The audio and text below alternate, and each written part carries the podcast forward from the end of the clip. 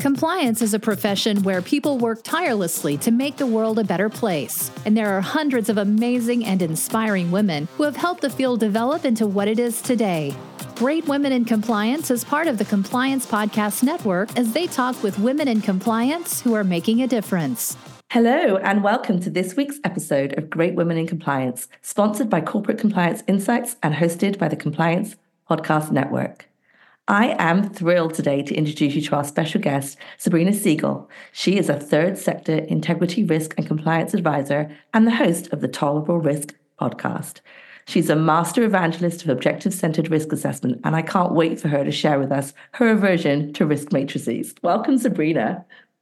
Thank you so much. I'm really excited to be here and talk with you today. And I have to say, I, have never been called a great woman in anything. So I'm, I'm really flattered to be on the podcast. That's overdue. You are certainly a great woman in compliance. And I can't wait to talk about how you're a great woman in risk management too today.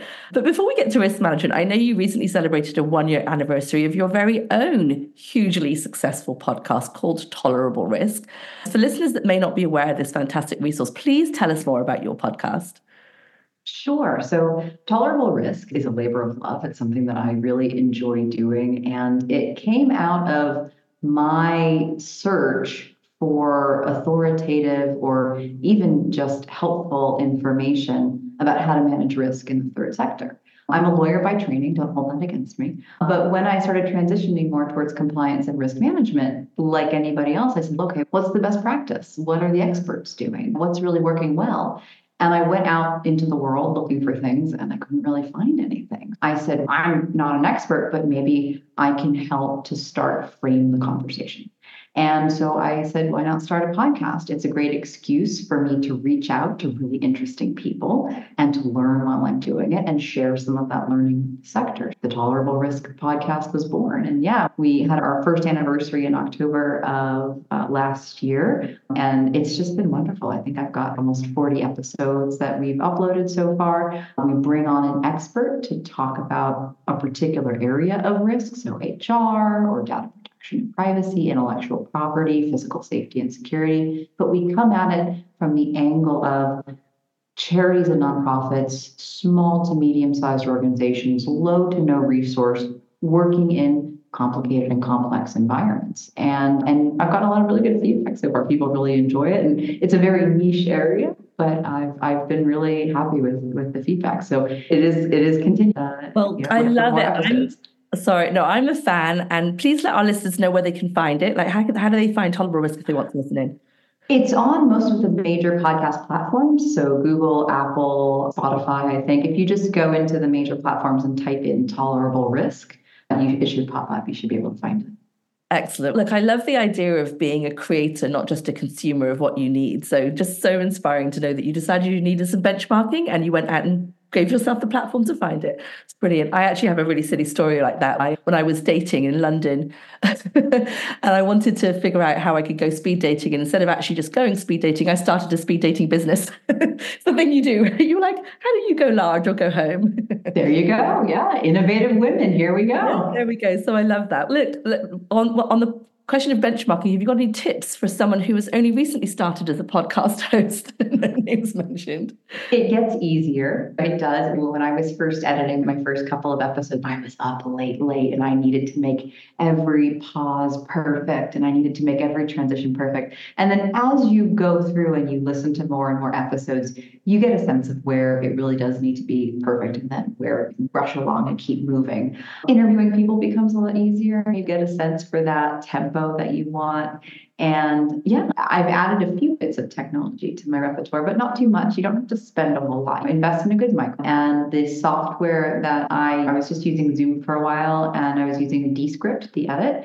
And Descript now has a partnership with Squadcast, which actually makes recording really easy, especially if you're recording from a place with low bandwidth, like I am. I was recording from Egypt and now I'm recording from Rwanda. And it really helps make sure that you don't lose people or when, when the bandwidth drops. Yeah, but you don't need a whole lot more than that. And podcasting is for everyone. It's it's fun uh-huh. and it's easy and it's a great excuse to reach out to interesting people and ask them questions. Never a truer word. My goodness, that's what I get to do today. And it's funny, I always think you get into your own head about how you're going to be and how you're going to perform. But the one thing I've realized pretty quickly is it's really not about me. I have these magnificent guests, and as long as I let them speak, I'm good. So that's been my tip. yeah, it's, it's really great. I love it. I can just reach out to anybody that I see that's interesting and I can say, hey, I have this podcast. I'm interested in learning more from you. And everyone loves to hear themselves talk, right? So give them an opportunity to talk. Haha, now my secret as to why I invited you. now, you just mentioned you are joining us from beautiful Rwanda in East Africa today. Our listeners probably don't know that my mother was actually born in East Africa in Uganda and her mother in Kenya. So I'm very fond, I have a very special connection to that part of the world. But why are you in Rwanda and what are you doing there? I belong to an international development humanitarian assistance um, team. So my partner is also in this line of work. And so he's with the UN. And so this is why we're posted here in Rwanda now. So I'm thrilled to be here. It's a beautiful country. Um, and it just gives me a great excuse to, to see another part of the world and continue to do the work that I love to do. And you brought your family with you, is that right? You've got your children with Absolutely. you? Absolutely. I got the kids with me too. Everyone's here. Everyone, the cats, the kids, everyone's here. What an adventure. I can't, I, am so jealous and also in awe of how you do this. I think you only landed there a few weeks ago, so it's amazing. Yeah, yes, it's amazing. Yes. It's amazing. When I first connected with you on LinkedIn, I noticed you you have a fascinating global career in compliance. I see that you were working with Save the Children in Cairo at that time. You've also got a deep experience across the globe working for NGOs in Jordan, Afghanistan, Italy, the UAE, just to name a few. And I think you've also held several roles as a public servant um, for the US government in Washington, D.C., which is where I'm sitting right now. Your podcast and your work is about the third sector. What is the third sector? Tell, tell our listeners what you do there. It's a great question. So, the third sector is essentially what you would think about charities and nonprofits. The private sector is businesses, the government sector is government regulations, and the third sector basically picks up where those two sectors drop off. The third sector is really a gap filler. It's for where policies have failed or the private sector doesn't see any profit. And unfortunately, a lot of people fall through the cracks when those two elements come together. And so charities and nonprofits are created to pick up the slack. And so the third sector is, is really not the private sector and not the government sector. So tell us a bit more about compliance and risk management in the third sector. Sure. So one of the things I always like to frame this question as is because the third sector functions where the private sector you know doesn't see value and where the government sector has failed we are inherently working in a high risk environment whether it's doing elder care or trying to fight for good regulations against climate change or doing humanitarian work in a post conflict environment or maybe inactive, the environments that third sector organizations work in are inherently high risk. People don't necessarily look at it that way, but if you think if it wasn't high risk, then the private sector would probably be there or the regulations the government put in place would probably have worked, or the support programs the government in place would have worked. So we work in the areas, in the gap areas, and these gap areas are high risk. And my point of view is that the third sector doesn't really have yet a good, strong approach that's fit for purpose for us. A lot of the risk approaches that you find out there these days are designed by financial institutions or oil and gas, petrochemical, aerospace engineering, things like that. They are very quantitative heavy. They can be quantitative heavy because they have the core data that they need to use some of those tools, Monte Carlo tools, Bayesian statistics, frequency analysis, things like that. The third sector is very qualitative And I know people out there might listen and say, oh, no, that's nonsense. You can measure anything. And to that, I always say, look, if I want to run a child and maternal health program in Upper Egypt, how do I quantify the risks in that? There are some elements sure that we could quantify, but a lot of it is very dynamic. It's very systems oriented. And again, because the third sector is functioning in these areas that are gap areas, that are by default high risk, we are trying to juggle high dynamic environments with shoestring budgets. As they say, we have caviar dreams on a ketchup budget or something like that. One of the things that I'm working on, and I continually work on, and the podcast has really helped me, is developing more approaches for charities and nonprofits, particularly small and medium sized charities and nonprofits. The big guys have resources.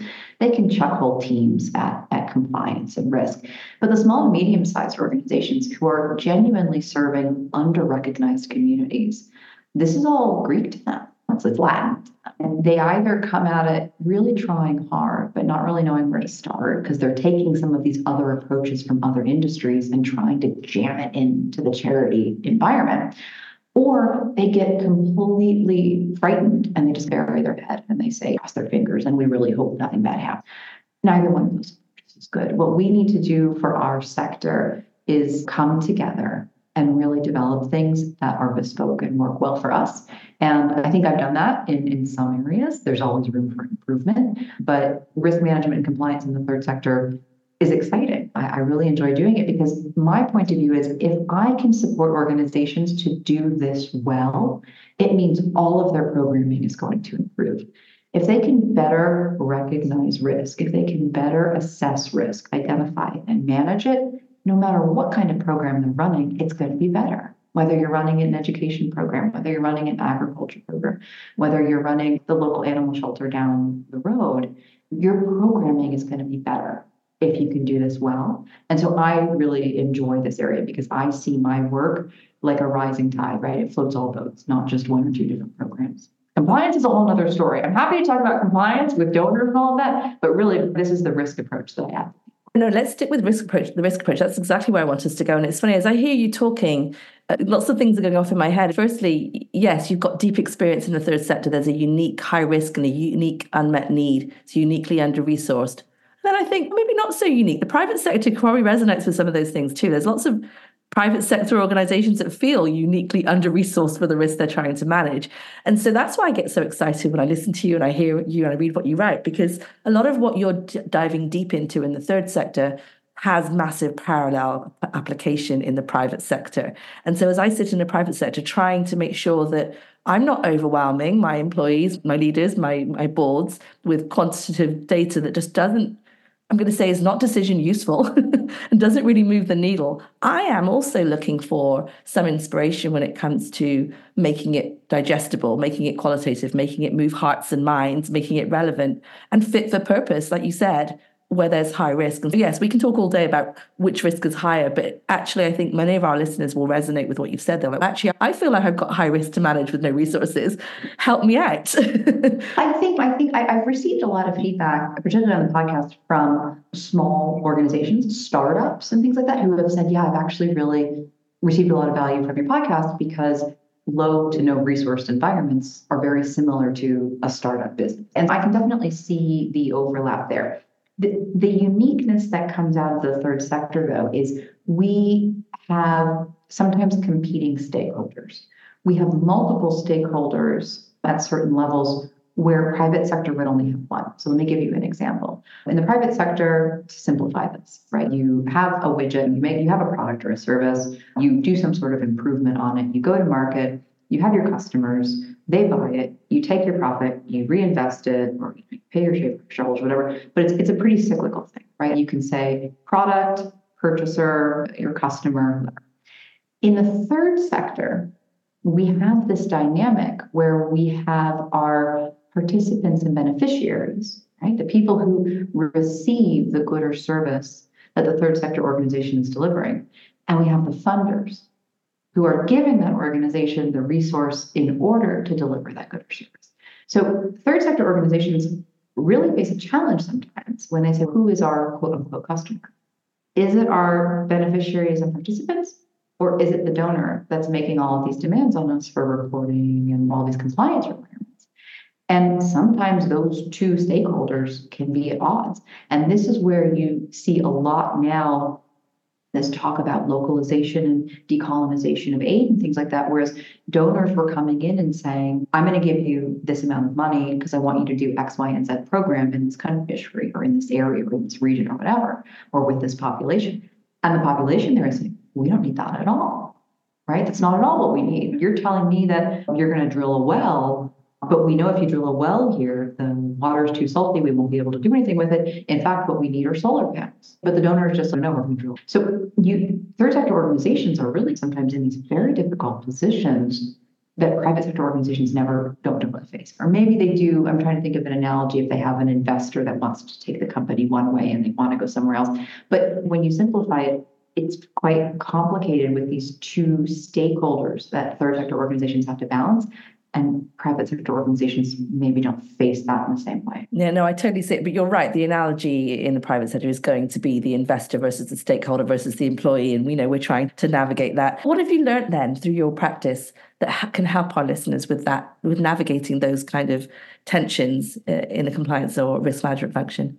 That's really hard. And that's one of the things that I'm starting to advocate for right now is engaging donors in a more diplomatic, right? But direct way. Because what, as I unpack a lot of the layers around localization and trying to do be frontline led, you hear a lot of this coming out of major institutional donors right now. USAID has put a big thing on their website about working with more local partners, FCDO, the UN, the World Bank, everyone's saying local frontline, frontline. But when you actually peel back the compliance requirements and the compliance environment, they haven't really changed much. If you're a small organization, that's great. You're still going to have a pre award survey with two auditors that are going to come into your organization and ask for 342 different things. Right. And that's really overwhelming for a small organization. I think that if we genuinely want to have systems change in this area, the donors need to come to the table and be willing to move because right now they hold all the power. Let's talk about power shifting and all this. It's great, but they still hold all the power. They're still the biggest kid on the block. Um, now, that being said, I did work with USAID for a while, and I understand the pressures that they're under. For example, in the US Congress right now, you have a whole faction within Congress that would love nothing more than to shut USAID down because they don't see the value in overseas development. And so that puts USAID in a really tough spot, particularly around compliance, where if they have a big, you know, you know, fraud problem or funding problem or things like that faction of Congress is just going to wave that around and say, see, look, this is why we should take their budget away. And so they're very sensitive to that as well. I think over the years, these compliance requirements have just been layered and layered and layered, and they're very heavy for organizations. And now it's just the really big guys, the big INGOs, the, the bigger private sector organizations that can afford to fund these massive risk compliance divisions along with their programs. For some of the smaller organizations, their compliance teams are bigger than their program implementation teams. Something's wrong with that. Something is wrong when we have that happening. That's not a good use of donor funds, right? We want to get funds out to the beneficiaries and participants. If you are trying to fund a team who needs to write reports every two weeks, is that really helping anything? Or is that what I like to call risk theater? Is that compliance theater? Yeah, no, I love that self-reflective, risk risk-centered question, like coaching question. What should we be doing differently? Why are we still doing the things the same? And how can we be strategic and efficient with the resources we've got? Um, I know that's really um, near and dear to your heart when you talk about objective risk centered risk management, and we're going to get into that. It's one of my favorite topics. I think one of the things you mentioned was diplomacy, right? You have to be diplomatic to, to navigate those tensions. And one of the things I love about objective centered risk management is you're speaking in the language of those that have the objectives. You're starting to talk with them about risk rather than at them about risk. Tell me a bit more about how you came to objective centered risk management. And as I say, you're the master evangelist of it. I can't wait to hear your, your background in this. I definitely want to echo what you said and second what you said about we don't want to talk at people about risk and compliance. We want to talk with them. We want to put the challenges on the other side of the table and we want to sit on the same side of the table as they are and say, think of us as an extension of your team. We all want to achieve this objective. We're here to help you. We're not here to slow you down. And that's really refreshing to a lot of people, especially when your typical risk and compliance office acts a lot like a typical legal office. It's the office of no, right? and I just, that never helps anybody. So I second that. So how did I come to objective centered risk management? I am, I'm a master evangelist, objective centered risk management for the third sector. But my mentor, Tim Leech, is probably the master guru, master evangelist of objective centered risk management. He developed this approach decades and decades ago now for the private sector. His approach is quite robust and has a lot of moving parts to it, all very valuable, all really centered on kind of his focus is purpose, right? Board purpose, organization purpose. What is the purpose? What are your, again, for the private sector, high profit margin objectives? And how do we then work our way up from that? So when I was doing my research early on about what's the best practice in the risk sector, how what are people doing, I came across Tim's re, uh, writing and read a lot of his articles and followed him online and had an opportunity to just sit and talk with him and say, look, I'm trying to take what you're doing and put it to the third sector. What do you think about that? And we've had so many wonderful conversations and he's helped me out so much. And what I did was I took his approach and really simplified it and I made it appropriate for small and medium sized organizations in the third sector, understanding what our pressures and our risks are. Um, and so I developed objective centered risk management for the third sector. And exactly what you said, Hemma, it's it focuses on what are we trying to achieve. It shifts the analysis away from a risk register, just a long list of horrible things that may or may not happen, risk matrices, which are snapshot in time looking backwards, risk appetite statements, which are not even worth the paper written on, right? It moves away from those things, which are very static and very linear, and it moves risk awareness and risk identification into a more systems based approach as well as a dynamic approach. And the two things that I really think objective centered risk management do well is number one, ties your risk analysis and all the resources and time you're going to go into doing your analysis directly to the risk. And the second thing it does is it helps to directly influence decision making. And so senior managers, boards and trustees, and even just project managers themselves really like this approach because they can look at it. It puts the objective and tracking the objective at the center, not a long list of risks. Because organizations don't create themselves just to track risk. They create themselves to achieve objectives. So let's put that at the center and then let's identify not only our threats, but also our opportunities. Hmm. Because that's the other half of risk management that I think we miss out. We miss out on a lot is we focus on the threats, but we don't actually focus on what are the things that are going to happen along our journey that will enhance our ability to achieve our objective. And for charities and nonprofits, and probably small organizations too that have limited budgets, if you miss one of these opportunities along the way, you may actually miss that chance to double or triple your impact because you didn't think about it. Now, you're not going to think about everything right? But the 80 20, if you can cover 80%, you're going to be all right. And the other 20%, we can pivot and adapt and accelerate. But I love this approach because it's both the threats and the opportunities. And again, it puts the objective really at the center of the analysis. Now, you've shared some fighting words here. You've been attacking risk registers and risk matrices and risk. Bring it on. Uh, yeah, look, I'm sold on this because I've been following you and Tim for a while. But for our listeners, I want to break it down a little bit because, mm-hmm. look, one thing that all risk frameworks have in common is the need to conduct risk assessments and do risk management well as part of the compliance program. We know global risk frameworks refer to risk assessments, specifically the US Department of Justice has put out guidance on their heightened regulatory expectations around risk assessments and the evaluation of corporate compliance programs. These are things that are very familiar to our listeners. I'm sure many in our audience then are interested in how to conduct effective risk assessments that are defensible and decision useful, to your point. And they have really good intentions to do this hard thing, maybe doing it with some of the things that you've just said, huh? Throw those out. There's something that resonated me on one of your podcasts with Rupert Evell was he said, let's talk about where good intentions meet operational reality. I love that. That really stuck with me because this is really a space where good intentions meet operational, real- operational reality. So let's maybe, if we may, let's break down, break, let's go uh, back to basics a little bit and break down what we're talking about here. What is objective-centered risk management? We're going to go through that. And also, what is it you say is wrong with the traditional way? What is the traditional way? And what is it you say that could be done differently? I hear you, you're talking about the third sector, but I really do believe that these principles stand squarely for the private sector as well. So let's, let's let's dig in there a little bit. Let me start with the basic question. What are we talking about when we say the word risk? Sure. The definition of risk that I use is the ISO 31000 definitions, the effect of uncertainty on objectives. Full stop. It's six words, right? I like that definition because it focuses on uncertainty, which in my world, uncertainty is dynamic. Again, it's not linear. Objectives, which is where I want to start. And it's also quite neutral. It doesn't, it's not negative or positive, right? It's not please tell us all the horrible things that might happen. It's the effect of uncertainty on objectives. And uncertainty can bring opportunities, but it can also bring threats. So that's the base definition that I like.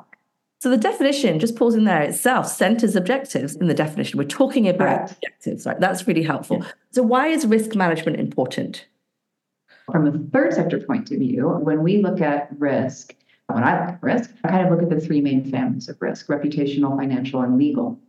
In the third sector, financial and legal are important. They're there, but it's not like we're a big bank or a manufacturing company that has deep pockets. If there's a financial or a legal problem, the charity will probably just fold. So the biggest risk we have is reputational. If we if if an organization's reputation is damaged, not only do you lose that connection with funders and donors, which is the first thing everybody thinks about, but what I also think about is you lose that connection with the under-recognized community that you're trying to work with, right? If your reputation is damaged because of a safeguarding problem or a child protection problem or a harassment problem or something like that, if you're going to lose trust with that community, you're going to lose access to that community, and then the whole purpose right of your organization is, is going to be thrown into shambles. Risk management in my view is really important not only to protect the organization from those very traditional points of view but also to improve your programming. We want to make sure that we're looking out we're scanning the horizon we're thinking through where might some of these potholes and speed bumps or even brick walls be so that we can find a way to adjust around them and continue to deliver high impact programs for the beneficiaries and participants yeah, no, that makes abject sense. And again, just translating it to the private sector, you want to meet your objectives, number one. One thing that might get in the way is a reputational hit. I know traditionally in the compliance function, we talk a lot about the legal and the financial implications, but we now know with social media and active employees and active customers, you're going to get your reputational hit a lot sooner than the DOJ is going to come for you. So, really important. Okay, so given that it's that important, who should be responsible for managing risk? The canned response is everybody, right? Everybody, everybody's responsible for risk. And I say that tongue in cheek. You, you certainly have to have your champions and you have to have the people who are accountable. If we think about our RACI matrix, got responsible, accountable, consulted, and informed. Ultimately, there has to be an accountable. Now, you know, you can say in theory the trustees or the board are ultimately accountable, your senior management is ultimately accountable. For organizations that are large enough, they're going to have person or a unit that's there. One of the things on a side is I hate the titles. I hate chief risk officer or chief risk management director or whatever. If you put the word risk officer or director or something like that in a title, what you're communicating to everybody is that this person or this unit is responsible for managing risk and we can put it all on them and there's nothing that we need to do. Right. And so I always advocate that these teams or these individuals have an additional qualifier in them. it's risk support services or mm-hmm. risk advisory team or something like that because what you're then positioning that risk team to be is exactly a support service, an advisor, somebody that the all the other teams, whether you're IT or marketing or fundraising or program development or widget design or whatever it is, can call in and say, I want to make sure we're, doing this the right way and I want to make sure we're not going to, you know, fall down a hole while we're trying to do it. So really positioning that team to be a support service mm. and then making sure that they're building those bridges into every single other part of the organization is vital.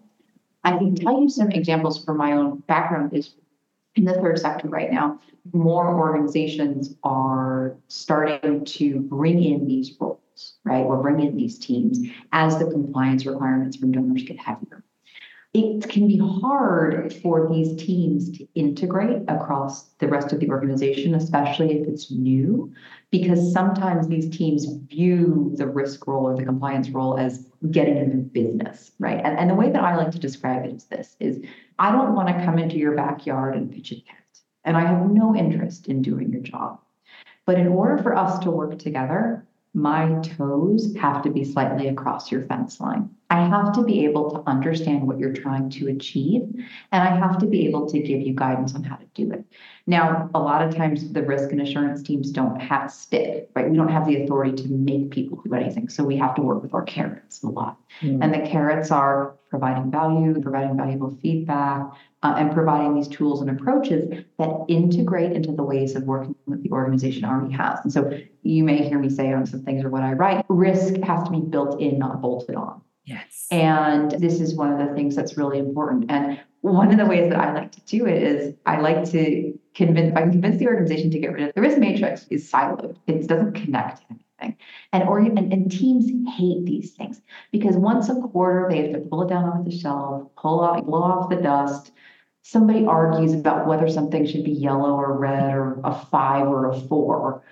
And then they put it back on the shelf and never again is it seen until the next quarter. It's a waste of everybody's time. So when I introduce objective centered risk management, and what it actually is is a project management tool, and I show the project managers the value of the tool because what they're measuring is their achievement of their objective as they move towards it, not some long list of risks that may or may not happen. They go, oh, wait a minute, there's value here. And if, it's even better if I can say, and you never have to touch the risk matrix again, just use this tool. yes. So actually, I can position it as I'm taking useless, busy work off of their plate. And that's a real win for me if I can do that. She said it again, useless busy work. You heard it here first. It is. I, I challenge people, I challenge people to show me. I ask two questions. I just say, show me how it relates to objectives and show me how it influences decisions. And I say, have you ever been in a senior management meeting where someone says, wait a minute, before we make this decision, we have to check the risk matrix? wait a minute, before we make this decision, we have to check the risk appetite statement.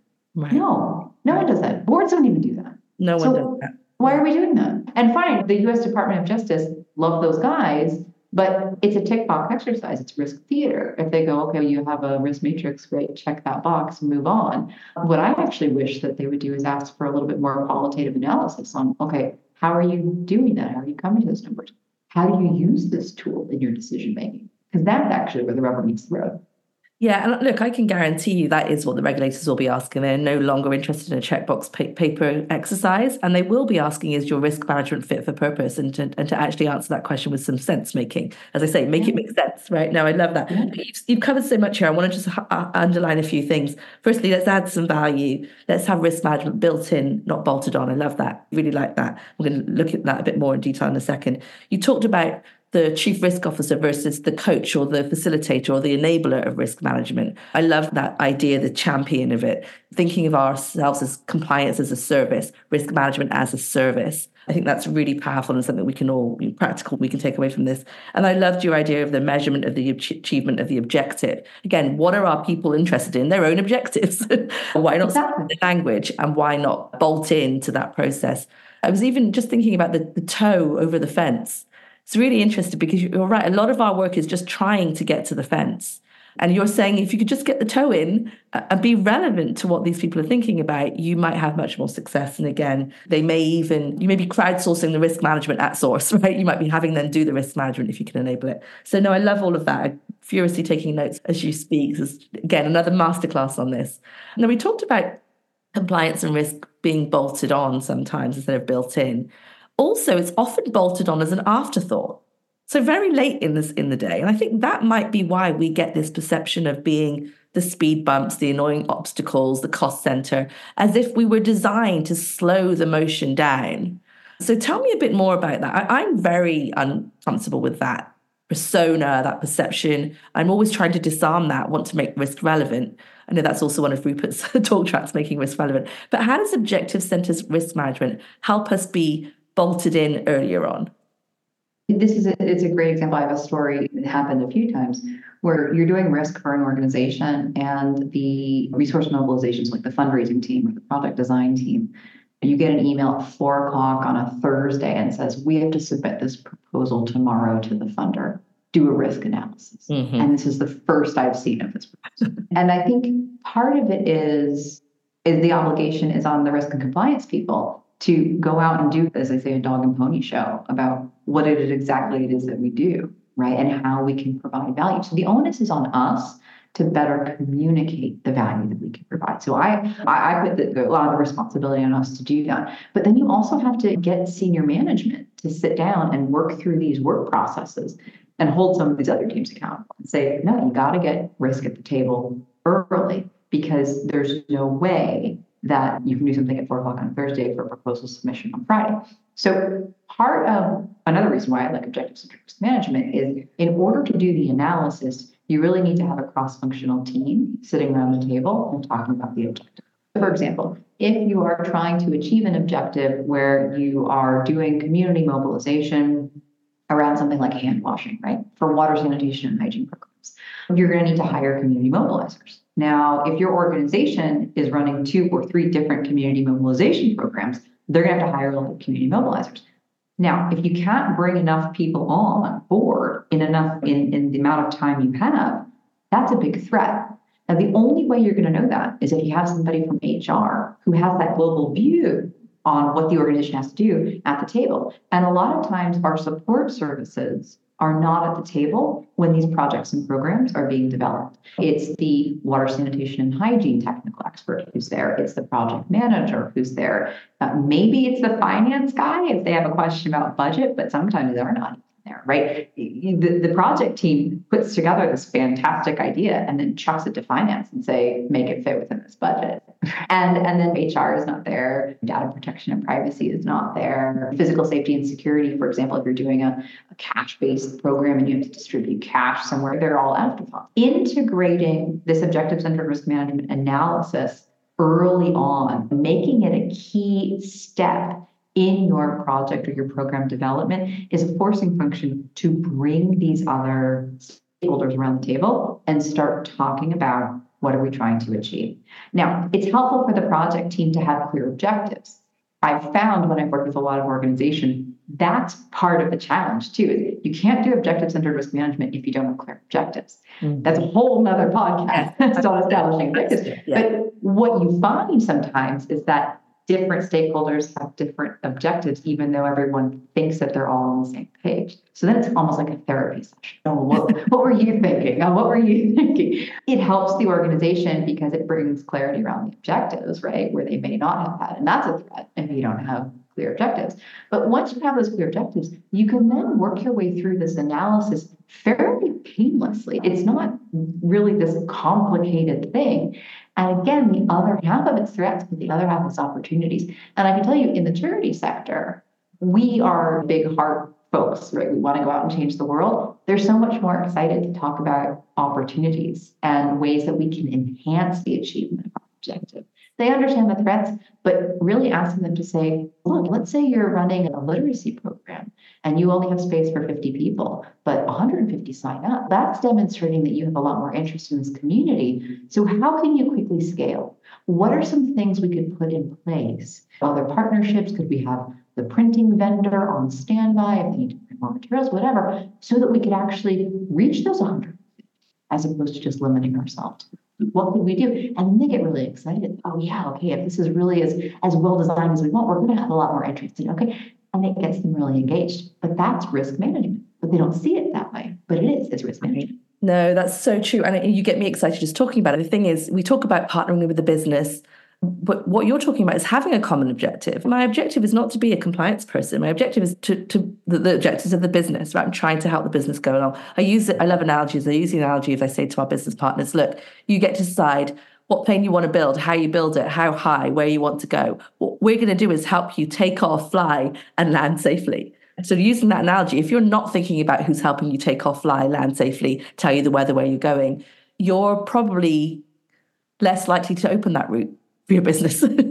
and so, it's a great example, Hemma. It's an excellent example. Yeah, we turn into the office of unlock. We're unlocking new routes and new business with you rather than blocking, slowing you down, making you feel risk averse. So I know I love that framing for you as well in terms of get in there with the objective center. It's messy. Of course, it's messy. The objectives need to be clear, but be messy together rather than an afterthought. I'm with you. Now, look, the other thing I struggle with is when you get in the room, you get in that room early what are you doing practically? Now, I'm going to say the list of horribles, which is the risk register, can sometimes feel overwhelming. Once you get in the room, you've got to know what you're doing. What you don't want to be doing is talking about the weather all over the globe when you're only flying to one place. What you don't want to be talk- doing is talking about all the types of fuel, even though you only really need to use one fuel. I feel, again, as risk officers or compliance officers, we sometimes come in with the enterprise big risk that we learned at law school, or the ones the DOJ are prosecuting right now. And we're not making risk relevant to those objectives. So tell us about the risk register and the list of horribles and how can we be more efficient and strategic there? Well, number one, get rid of them.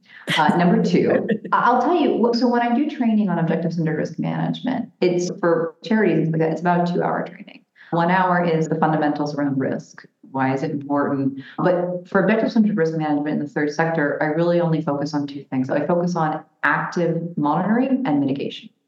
And so if we frame our responses that they can be one of two things. We can actively monitor the things that we don't have control over, or we can mitigate the things that we have some control over. We'll never have total control. So when we frame it like that, right, then that's the first hour. We talk about that. The second hour is a workshop where I take real objectives from the organization. I put them in the middle of kind of my flower diagram. I'm happy to share with people. And then we work through real objectives, right? And so the first concentric ring about around the objective is identifying threats and opportunities. The second concentric ring around that is then taking those threats and opportunities that we've identified and identifying causes. Now, some may have a linear cause, some causes may be linked to two different threats. Some threats may have two or three different causes, right? This helps us start to do, it's like a modified mind map. But why I like this tool is again, it allows a many to many connection as opposed to a risk matrix, which is linear. It's a one thing. It's making the assumption that this thing will happen or not and not understanding the context that this thing is existing in, which is a huge problem with traditional risk uh, management approaches. So the, the next concentric ring I was talking about is, is our causes. We can map the many to many there. And then the final concentric ring at the outside is preparation steps. And what we do is say, what are our active monitoring or mitigation steps so that we can address the causes so that we can either prevent the threats or enhance the opportunities so that we can achieve our objective. So we start from the middle, go out, and then we work from the out back in.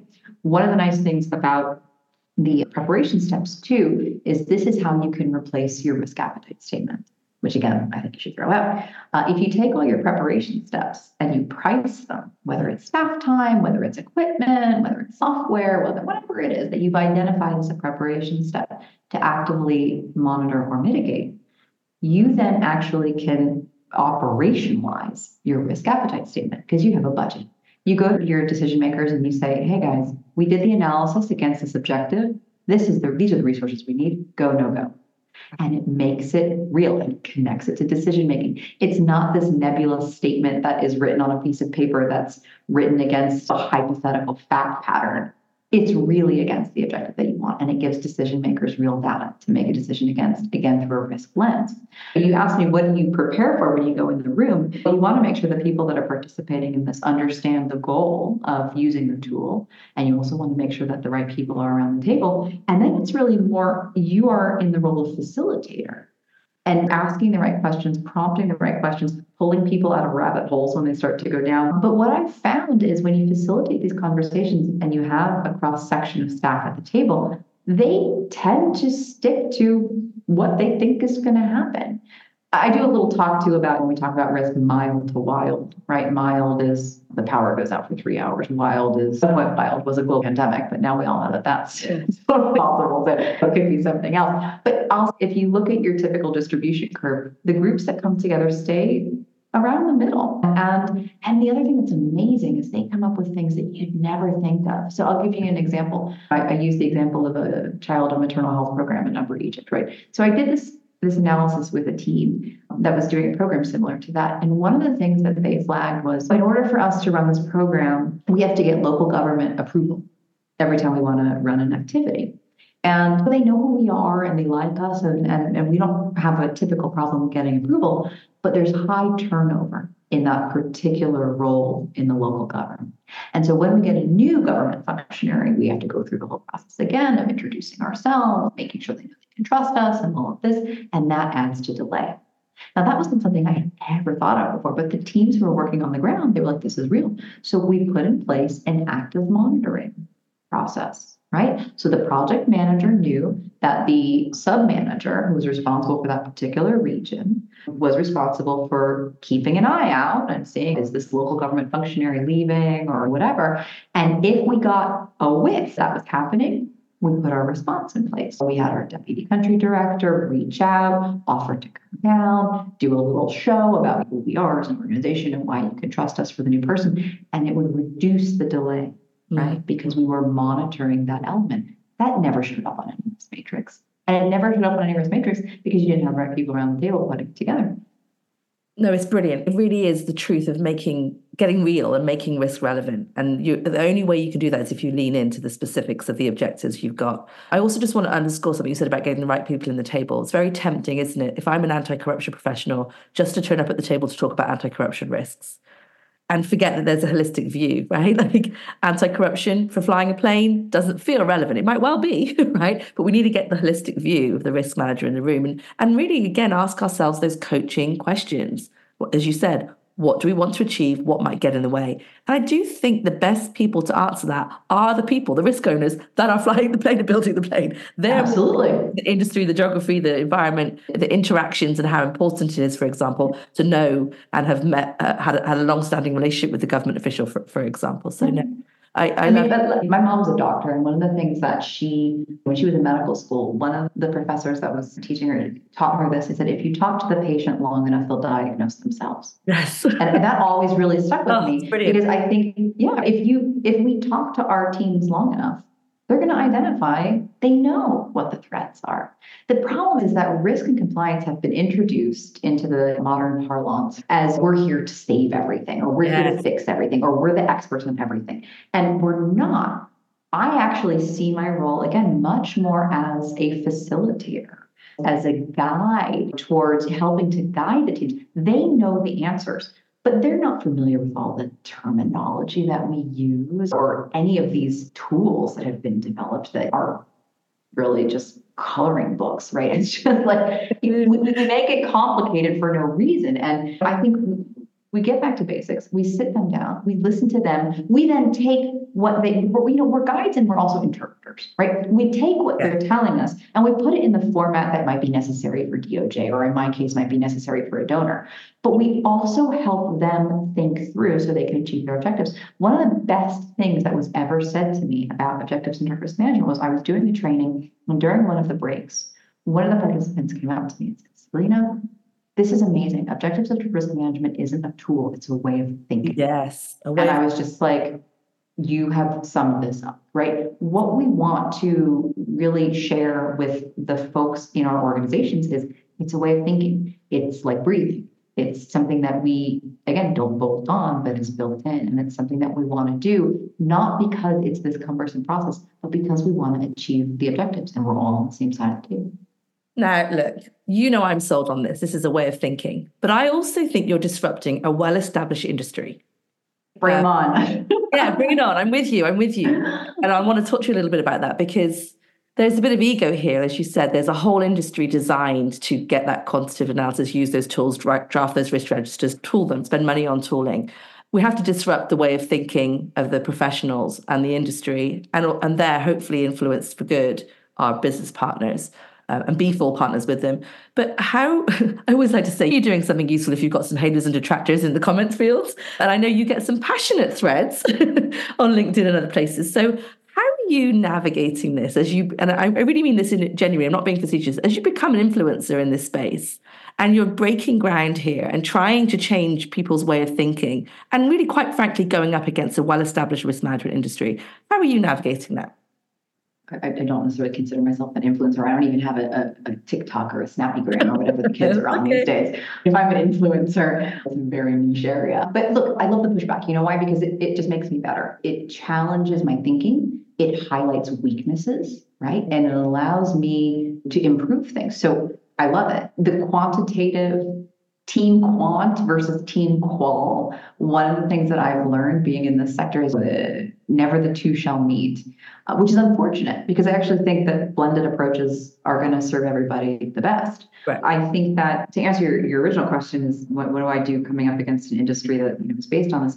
Yeah, you have a lot of consultants who have made their livings on doing risk matrices for organizations, and that's fine except it doesn't really work. And and more and more analysis is being done. People are writing books, like Doug Hubbard, and you know, are, are writing books about why a risk matrix is nothing more than fortune telling. And, and what's interesting actually is I've had a lot of consultants reach out to me and say, Sabrina, I totally agree with everything you're doing. The problem is the client is asking for this. Mm-hmm. And I understand their point of view, right? I mean, if this is your bread and butter, then okay. My response is, well, let's start to gently challenge the client. The same way that I am saying I need to, you know, my sector, we need to gently challenge our donors. I run into this a lot with boards. If I'm brought into an organization to recommend a different way of doing risk, sometimes you'll have a member or two on the boards and risk matrices are their security blanket. They just don't see any other way of existing with that one. And what I say is, look, I say, okay, if you trust me enough, sometimes they don't trust me enough, let me do objective centered risk management for a couple of quarters alongside your risk matrix. Okay. And we'll do both. Now it's more work for me and it may be more work for the team, but we'll do both. And what we'll do each quarter is we'll ask the same two questions. How does each one of these relate to objectives? And how does each one of these support your decision making? And usually by the second quarter, they're like, yeah, okay, see the difference, right? It's non-threatening, um, isn't it? It's non-threatening to say what you've got. Yeah. Let's pilot this. Exactly, exactly. Um, it helps if you find a champion on the board who is open to this and, and sees the value in it. But yeah, you have people who just like to regurgitate what they find about risk matrices and red, yellow, green and impact and likelihood and all of that. And it's easy for them to parrot it back because it's been around for so long. But when you actually just scratch the surface, it's just it's not really useful at all. I think the thing is, if you research the history of risk matrices, which I'm doing right now because I'm a big nerd and I'm also doing a doctorate in this area, they were originally created with a lot of quantitative analysis behind them.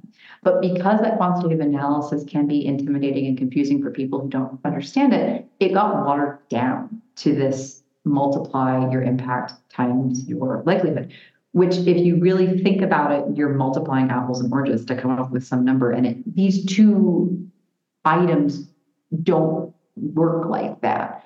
And, and so it's been watered down over the years. I think, look, if people are doing what the original intent of the risk matrix was, I think there's some value, but no one's doing that anymore. No one's doing that anymore. And so I think it's been corrupted, and I think it's time to move on from it. And fine, come at me. I'm great. but to go back to the quantitative thing, I, I think quantitative tools are great. The challenge in the third sector that I have is in order for a quantitative tool to be really valuable, you need to be able to be putting clean and verified data into it. Now, I know, again, to mention Doug Hubbard, who's got a lot of uh, information out there about how to measure anything, how you can use quantitative methods. You can do Monte Carlo simulations with a small amount of data. That's great. But he also talks about how when you bring your experts in, you have to calibrate them and all this stuff. This is not something that the third sector has any idea about. Mm-hmm. I, while I respect the quantitative folks out there, and I do think that there are ways that you can measure things with a limited amount of data, I don't think the third sector is there yet. I want the third sector to get there. One of the projects that I'm working on um, is trying to develop something called a data trust, where organizations can feed their project management data into a neutral database that's run by a neutral third party. And then we're able to query that database using some quantitative tools to get better advice and guidance on risk management around projects, whether it's through a thematic lens or through a geographic lens, whatever it is. But the challenge we're facing right now is we just don't have the data to run some of those tools against project management. We have a lot of data around impact. How many blankets did we hand out in the humanitarian crisis? How many girls do we have in school? How many, what's the literacy rate? How is that improved? Things like that on impact. We don't have a lot on the operational side, which is where risk sits. And so we need to improve that if we want to use quantitative tools. No, look, I agree. What, what I hear you saying, and I, am laughing because I remember your comment in one of your threads: "Poop emoji in, poop emoji out." yeah, crap, That's what it is. Like we, if I just a finger in the air and I say, "This is the range for whatever," and I do you know 3000 monte carlo simulations on an excel spreadsheet that's great. And maybe my range will be in but what's my reliability? Correct. Correct. And look again you said it the dusty risk register matrix was created by a couple of people in a room that probably weren't anywhere near the business. it was probably some of us risk officers guessing at impact, guessing at likelihood, giving a number and then putting, like you said, coloring it in. So I'm with you. No, look, I love it. I wish we could spend, well, hopefully we could spend more time on this anyway, but I know we're going to run out of time here. I did want to, you mentioned your doctorate. I know you were studying at the University of Bath, which is again very dear to me because it's a stone's throw away from my hometown, Bristol, in England. But I was going to ask you uh, you've talked a little bit about how it shaped your views on risk management, but what's the most surprising thing you've learned from your research? Full disclosure, I've just started it. I'm in the beginning of the process. I think one of the things that is helping me this kind of more rigorous academic approach is helping me identify my positionality. I'm very passionate about this, as you can tell, and I'm up to my eyeballs in it because this is the sector that I work in. But it's really helping me force me to step back and look at things objectively. And that has been a real blessing because it's helping me see other pathways or other solutions or other ways of looking at this challenge that I may not have seen before. And so I'm really appreciative of that. When it comes to the, the heavy duty kind of research around risk, to be honest with you, it's giving me an excuse to read all of the books that I've been wanting to read around the history of risk and different ways of doing it, that I just could never justify. For example, I found a book written in 1921. It was wow. a pamphlet about risk and investment, and it was how to manage risk when it comes to investments in the stock market or financial investment. But it's really one of the first books or, or pamphlets or treatises that was written that sort of formalized the concept of risk. Looking at it that way, being able to come at it from the history. One of the other things that I'm doing, which everyone always laughs, but I see is I, I'm planning on writing a paper about why we as humans are interested in risk management. Why are we interested in trying to foresee the future? And so I'm going to be doing an analysis on things like tarot cards and rune stones ah. and palm reading wow. and saying, where does that, because we're trying to tell the future, right? We're trying to predict the future. Pharaohs were trying using Noah's. But what is our push to do that? And how are some of our modern tools no better than palm reading? And the risk matrix is one of them. But we're still driven to try and do that so that we can control the future. Brilliant. I'm so jealous of you being a doctoral candidate because I know what you mean. You get the excuse to really dig deep in things that you want, you're curious about, but who has time to read about 1920s risk management? As I, I also have a PhD, I have a PhD, and I'm going to tell you, it's much more fun being a doctoral candidate than it is having a PhD. Having a PhD is nothing, but working towards it is a lot of fun. I'm going to come full circle with our conversation here because my PhD was in law and war. I was also curious about the big problems I was with. How does law help with war, the big problems? And it was actually very much centered on Rwanda in the 1990s and the Yugoslav wars. I've got a question for you, which is very off topic, but you're there and you're going to be living there and you don't have to answer it today. But I would love to know your take on what is the role of lawyers and compliance professionals like yourself in restorative justice and breaking the cycle of vengeance? Just a small question to end with. Yeah, this is a small question to end with. Look, I think like a lot of things that we talked about today, when it comes to breaking the cycles of vengeance and restorative justice, it comes down to people and it comes down to their points of view. And objective centered risk management is exactly the same way. We get the right people around the table, the answer is going to come out it's going to be hard for what the, the topics that you're talking about. It's a lot harder because we're not just talking about achieving a project objective, we're talking about people's lives. We're talking about uh, affecting their family members. We're talking about displacement. We're talking about death. We're talking about violence.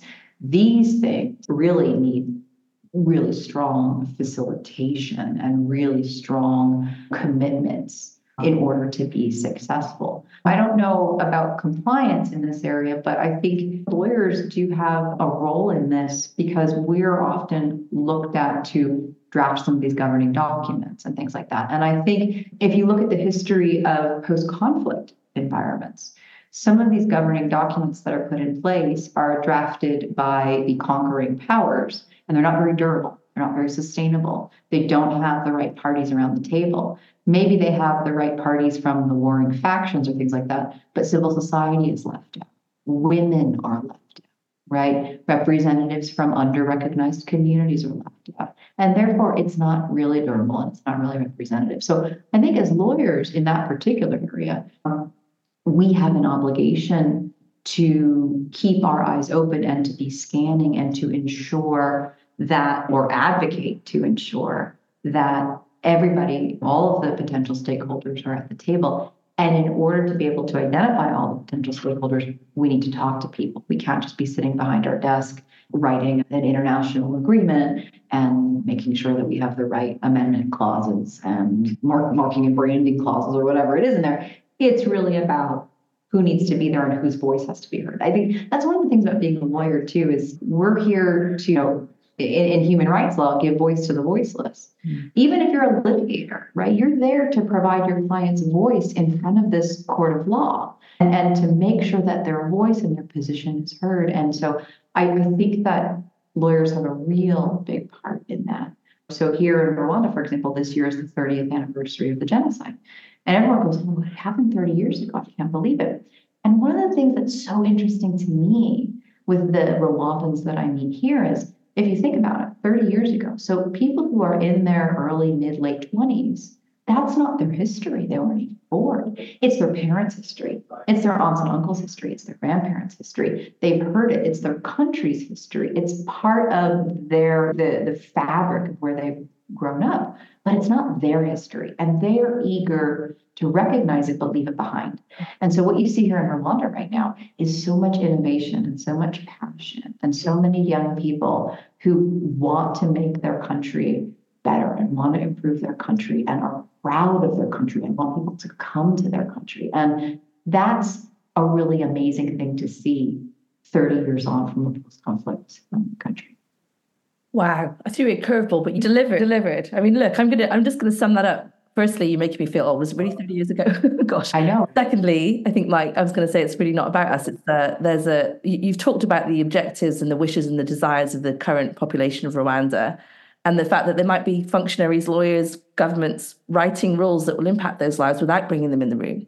Right? And that's really what I'm hearing from you today. Like the thrust of what you're saying is get the right people in the room. I want to really end with what your mum said, right? Speak to the patient enough, he or she will diagnose themselves. And if the doctors are in another room writing the, the, the history and the scripts without speaking to the patient, they're not going to get, they're not going to be effective. And you also mentioned that other thing, the ego thing I'm going to bring up is it really isn't about us as lawyers, right? I used to teach baby barristers in, in England, and they would be very much like we talked about the podcast at the beginning. They'd be thinking about how they showed up, and they just remembered they were there with a client whose livelihood or liberty was on the line. They would act and show up differently. They wouldn't be worried about their ums and ahs. They would be thinking about the objective. And again, let's go back to objective centered risk management can save lives. you really yeah, can. It's, it's objective centered, and it's also viewing yourself as a facilitator. Yes. You're like a midwife, right? Like we're, we're we are not the ones with the I when you march in there and you're like, I'm a risk officer, and so you have to listen to me. Like, we, we don't know crap about crap, right? We know enough about our area. We're we're the facilitator to bring the best out of these different parts of the organization so that the organization can do its best for whatever the purpose is. I love it. With that, we're going to have to stop. And I'm just so grateful to you for spending time with me. I am enthralled as I knew I would be. Reach out to Sabrina if you've got any questions about objective centered risk management in the third sector. Check out her uh, podcast. We'll put a link to it in the show notes. I'm so grateful to you. Thank you for spending time with me today. And we'll be in touch for more on this. I hope so, Hemma. Thank you so much for having me on the show. It's been a wonderful conversation. Thank you. Thanks for joining us for this episode of Great Women in Compliance. We hope you'll join us in honoring the great women in the compliance field by subscribing to this podcast and leaving a review.